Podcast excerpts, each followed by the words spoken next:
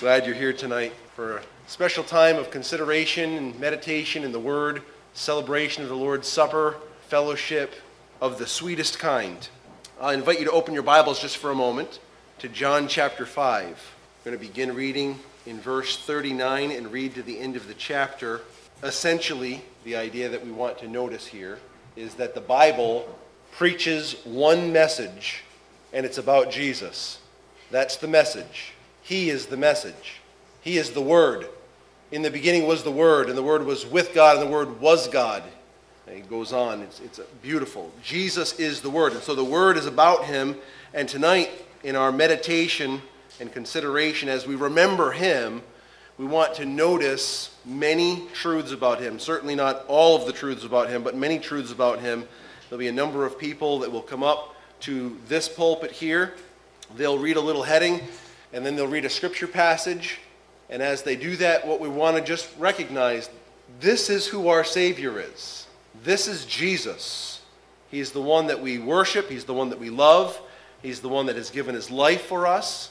John chapter 5, beginning in verse 39, the Bible says this You search the Scriptures, for in them you think you have eternal life. And these are they which testify of me. But you are not willing to come to me that you might have life. I do not receive honor from men, but I know you that you do not have the love of God in you. I have come in my Father's name, and you do not receive me. If another comes in his own name, him you will receive. How can you believe who receive honor from one another, and do not seek the honor that comes from the only God? Do not think that I shall accuse you to the Father. There is one who accuses you Moses, in whom you trust. For if you believed Moses, you would believe me, for he wrote about me. But if you do not believe his writings, how will you believe my words? Jesus is the message. When the Hebrew Christians were struggling, when they didn't know what to do, when they were persecuted, God wrote them a message, and the message was in his Son, and it was enough. He is a satisfying message because he's the only message that saves. Let's pray together. Father, we need you. We want you. We want to worship you in spirit and in truth. We pray as we meditate upon these passages of Scripture, as we sing of the glorious grace that is ours through Jesus. We pray that we would worship you in spirit and in truth, that you would produce within us by your Spirit great thanksgiving and praise and comfort and strength. We pray that you would give us a willingness to communicate this message to those around us who need to hear of our Savior Jesus Christ. May we display his glory here and away from here for your glory. In Jesus' name, amen. Jesus is the Creator, for by him all things were created in heaven and on earth, visible and invisible. Whether thrones or dominions or rulers or authorities, all things were created through him and for him. Colossians chapter 1 and verse 16. Jesus is the sustainer. Long ago, at many times and in many ways, God spoke to our fathers by the prophets, but in these last days he has spoken to us by his Son, whom he appointed the heir of all things, through whom also he created the world. Hebrews 1 1 through 2. Jesus is the Alpha and the Omega. Behold, I am coming soon, bringing my recompense with me, to repay each one for what he has done. I am the Alpha and the Omega, the first and the last, the beginning and the end. Revelation 22, 12 through 13. Jesus is the manifestation of God. For from his fullness we have all received grace upon grace. For the law was given through Moses. Grace and truth came through Jesus Christ. No one has ever seen God. The only Son who is at the Father's side, he has made him known. John chapter 1, verses 16 through 18. Continuing in the idea of Jesus as the manifestation of God, he is the image of the invisible God, the firstborn of all creation. Colossians 1:15. He is the radiance of the glory of God and the exact imprint of his nature, and he upholds the universe by the word of his power. After making purification for sins, he sat down at the right hand of the majesty on high. Hebrews 1 verse 3. Jesus is the Redeemer. And they sang a new song, saying, Worthy are you to take the scroll and to open its seals, for you were slain, and by your blood you ransomed people for God from every tribe and language and people and nation. And you have made them a kingdom and priests to our God, and they shall reign on the earth. Revelation 5 9 and 10. So, as you've noticed here, Jesus is at the beginning. He created everything, and He holds all things together. He's the sustainer, He's the first and the last. And if we want to see who God is, He's declared Himself, He's, he's demonstrated Himself. The, the Word became flesh and dwelt among us. He's the manifestation of the Father. And He came and He had a very specific purpose in His first coming, and that is to redeem us from our sin. Jesus is the Lamb of God. The next day he saw Jesus coming toward him and said, Behold the Lamb of God who takes away the sin of the world. John 1:29. Jesus is the door. I am the door. If anyone enters by me, he will be saved and will go in and out and find pasture. John 10:9. Jesus is the high priest. Since then we have a great high priest who has passed through the heavens, Jesus, the Son of God.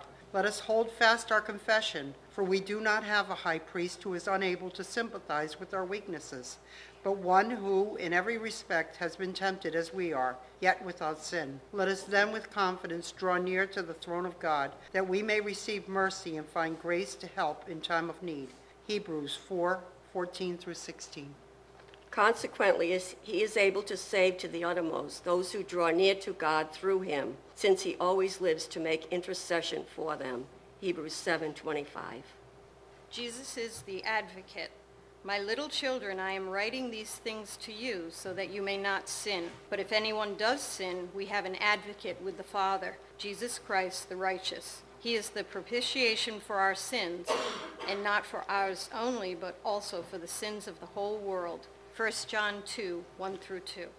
What we notice here as we're examining and considering and meditating upon our Savior Jesus is we've transitioned into his saving work from Jesus is the Redeemer. And then Jesus is the Lamb of God. That's how he redeemed us. He, he was the sacrificial lamb. And then Jesus is the door. If you consider what the door of the sheepfold is, you have this sheepfold with, say, stones all around, but there's one way that the sheep come in and out. And the shepherd would lie across this passageway when his sheep were inside to make sure that nothing could get in that was inappropriate and no one could get out that shouldn't. He was the one that would make sure that all the sheep were in the fold. He would keep them safe. You can't get in without going through the door. Jesus is the door. And then once we're inside, we're his sheep. He's our high priest, which means we have access to the very throne of God through him. He's our mediator. There is one God and one mediator between God and men, the man Christ Jesus. And so, because of his high priestly work, he gives us the opportunity to enter into the throne room of God. And then, also part of that dealing with his sheep, he's our advocate. What does that mean? It means he, he defends us. Our sin is paid for, our, our debt is paid. His righteousness is on our account. There is no accusation that can come against his children, his sheep, that will ever cause us to have any problem with our Father because Jesus is our advocate. He's paved the way. Jesus is the shepherd. I am the good shepherd. The good shepherd lays down his life for the sheep. John 10:11. I am the good shepherd. I know my own and my own know me. Just as the Father knows me and I know the Father, and I lay down my life for the sheep. John 10:14 through 15. Jesus is the head of the church, and he is the head of the body, the church. He is the beginning, the firstborn from the dead, that in everything he might be preeminent. Colossians 1, verse 18. Jesus is the King of kings. Then I saw heaven opened, and behold, a white horse. The one sitting on it is called Faithful and True, and in righteousness he judges and makes war. His eyes are like a flame of fire, and on his head are many diadems. And he has a name written that no one knows but himself. He is clothed in a robe dipped in blood, and the name by which he is called is the Word of God. And the armies of heaven, arrayed in fine linen, white and pure, were following him on white horses. From his mouth comes a sharp sword with which to strike down the nations, and he will rule them with a rod of iron. He will tread the winepress of the fury of the wrath of God the Almighty. On his robe and on his thigh he has a name written King of Kings and Lord of Lords. Revelation 19 11 16. After Jesus saves us, he doesn't leave us on our own. He doesn't leave us to our own devices, our own ability, our own wisdom. He's our shepherd. When you think of Jesus as shepherd, what comes to your mind? He's our leader. He protects us, that's right. He keeps us together. He goes after the one, brings them together. He wants all of the sheep in the fold, and he, and he will. He'll always have everyone in the fold. He defends us, for sure. He cares for us. In the shepherd and imagery, if we break a leg, he binds the leg.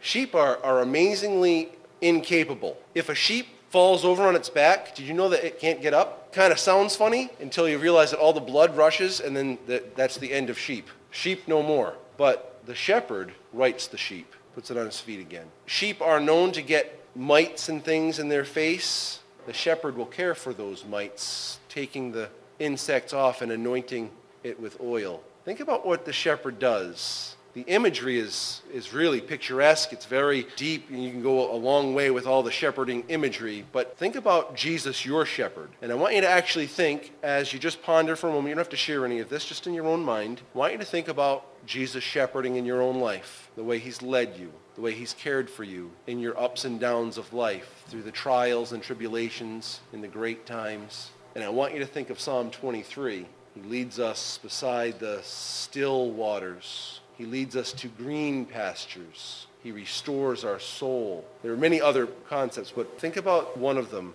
through the valley of the shadow of death. The very end. He leads us to the very end. He'll lead us through the valley of the shadow of death, and I'll fear no evil. Why? Because I know he's with me. This is our shepherd. He deals with us. He doesn't leave us. That shepherding role is a leadership role, and you think about the fact that, the, that he's the head of the church. He's the savior of the body. He leads us. And there's a day coming, brothers and sisters in Christ, maybe in 2016. He's going to come back visibly, and he is going to demonstrate clearly his role that he already is involved in. He already has this role, but it'll be a clear role. That is, he is the King of kings and Lord of lords, maybe even this year. What a Savior. Jesus is the resurrection and the life. Jesus said to her, I am the resurrection and the life. Whoever believes in me, though he die, yet shall he live. And everyone who lives and believes in me shall never die. Do you believe this? John 11, verses 25 and 26. Jesus is the bread of life. Jesus then said to them, Truly, truly, I say to you, it was not Moses who gave you the bread from heaven, but my Father gives you the true bread from heaven. For the bread of God is he who comes down from heaven and gives life to the world. They say to him, they said to him, Sir, give us this bread always. Jesus said to them, I am the bread of life. Whoever comes to me shall not hunger, and whoever believes in me shall never thirst. But I said to you that you have seen me, and yet you do not believe. All that the Father gives me will come to me, and whoever comes to me, I will never cast out. As we think of who Jesus is, the fact that he, he is the resurrection and he injects life, he imputes life, he's the life giver. Without him, I have no life. He gives life, real life, eternal life. And what we want to note about that life is it is a satisfying life. It satiates us. It's enough, which is why he's called the bread of life. When we partake of him, there's no hunger, there's no thirst. I want to draw your attention to a couple other passages. Revelation 22, in verse 17, the Bible says, And the Spirit and the bride say, Come. And let him who hears say, Come. And let him who thirsts come. Whoever desires, let him take the water of life freely. Life. Take a look at John chapter 4. Now, you know in John chapter 4 what's happening. The Samaritan woman is there, Jesus is there. He asks for a drink. Take a look at beginning in verse 6. Now Jacob's well was there. Jesus, therefore, being wearied from his journey, sat thus by the well. It was about the sixth hour. A woman of Samaria came to draw water, and Jesus said to her, Give me a drink. for the disciples had gone away into the city to buy food. Then the woman of Samaria said to him, How is it that you, being a Jew, ask a drink from me, a Samaritan woman? For the Jews have no dealings with the Samaritans. Jesus answered and said to her, If you knew the gift of God, and who it is who says to you, Give me a drink, you would have asked him, and he would have given you living water. The woman said to him, Sir, you have nothing to draw with, and the well is deep. Where then do you get this living water? Are you greater than our father Jacob, who gave us the well and drank from it himself, as well as his sons and his livestock? Jesus answered and said to her, Whoever drinks of this water will thirst again. But whoever drinks of the water that I shall give him will never thirst. But the water that I shall give him will become in him a fountain of water springing up into everlasting life. If you can just gather the concept of who Jesus is as the creator and the sustainer, the one who is the manifestation of the Father, the one who is our redeemer, the one who is the door, the Lamb of God, the one who is our high priest. He is our advocate. Jesus, the one who, who is uh, provided for us, shepherding ministry. Jesus as our head and Jesus the king. I think if we sum it up, you just say, Jesus is enough. Jesus is enough. He's satisfying to a hungering soul. He's health to a weary soul. He's life. And there is no life like the life that comes from Christ.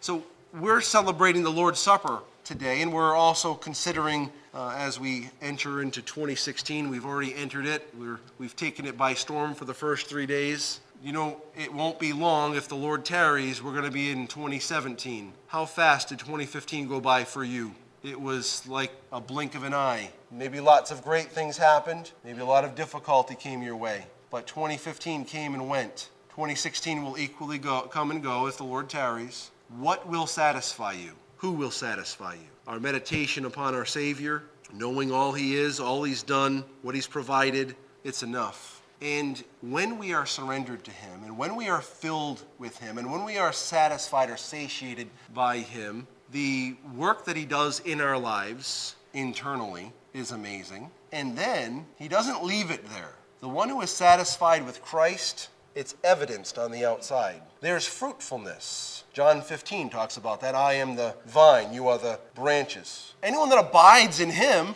bears what? Much, much fruit. So abiding in him results in fruitfulness, not just internally, but externally. This is the work that God does. His grace is wonderful, His grace is transformative, it changes us. You cannot receive God's grace and it do nothing. God's grace always does its work. I can say I don't want God's grace, that's another matter altogether. But God's grace in us does a work. And so we want to see fruitfulness.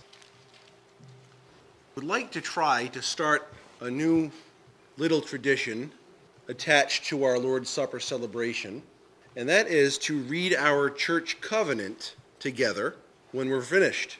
It's a great time to do it. We've just reflected upon our Savior. We are in fellowship and harmony with the Lord and thus with one another. And so now we covenant before God and one another our commitment to one another. Having been led, as we believe, by divine grace to receive the Lord Jesus Christ as our Savior, and by the influence of His Holy Spirit to give ourselves up to Him, we do now solemnly covenant with each other that, God enabling us, we will walk together in brotherly love, that we will exercise a Christian care and watchfulness over each other, and faithfully warn, rebuke, and admonish one another as the case shall require, that we shall strive for the growth of this church in grace, knowledge, and holiness, that we will contribute cheerfully and regularly to the support of the ministry, the expenses of the church, the relief of the poor, and the evangelization of all peoples. That we will engage in family devotions unless hindered by circumstances beyond our control, and bring up such children as may be under our care in the nurture and admonition of the Lord. That we will participate in each other's joy and endeavor with tenderness and sympathy to bear each other's burdens and sorrows that we will appropriate divine grace to enable us to walk circumspectly in this world, denying ungodliness and worldly lusts, that we will endeavor by example and effort to win souls to Christ, and through life, amidst its many and joys, seek to live to the glory of Him who hath called us out of darkness into His marvelous light. I like that. I want to note just a couple of things that we will appropriate divine grace. Now, we can't appropriate it, right? Like, we don't have control over divine grace. But the reality is there, and that's this we will buy divine grace. We will allow God's divine grace to be appropriated in us that we would walk circumspectly. Having been led, as we believe, by divine grace, now at the end, God enabling us. This is the church covenant. This is what we preach. This is what we preach. It's not about, hey, now go out and be holy, you, you Christian people. It's about God will enable us to be holy. He will. That's what His will is. His will is to make us holy. He's given us every grace that we need to have that happen. So here we are in this covenant, dependent, absolutely dependent. This is not a, a commitment we say, yes, we're going to pull ourselves up by the bootstraps and do this thing.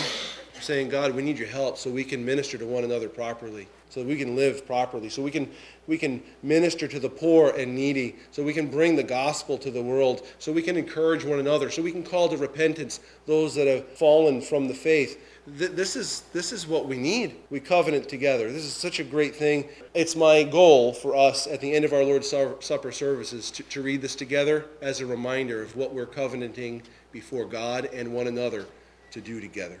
Father, we come before you thankful Thankful for your grace, thankful for your mercy, thankful for Jesus, thankful for the fellowship we have, thankful for the covenant that you've allowed us to make with one another and with you. We pray that you would help us by your grace to be ministered through, to minister to one another, to bless your holy name, to bring the gospel to the nations. Thank you so much for all you've done, how you've blessed us. Use us for your glory in Jesus' name. Amen.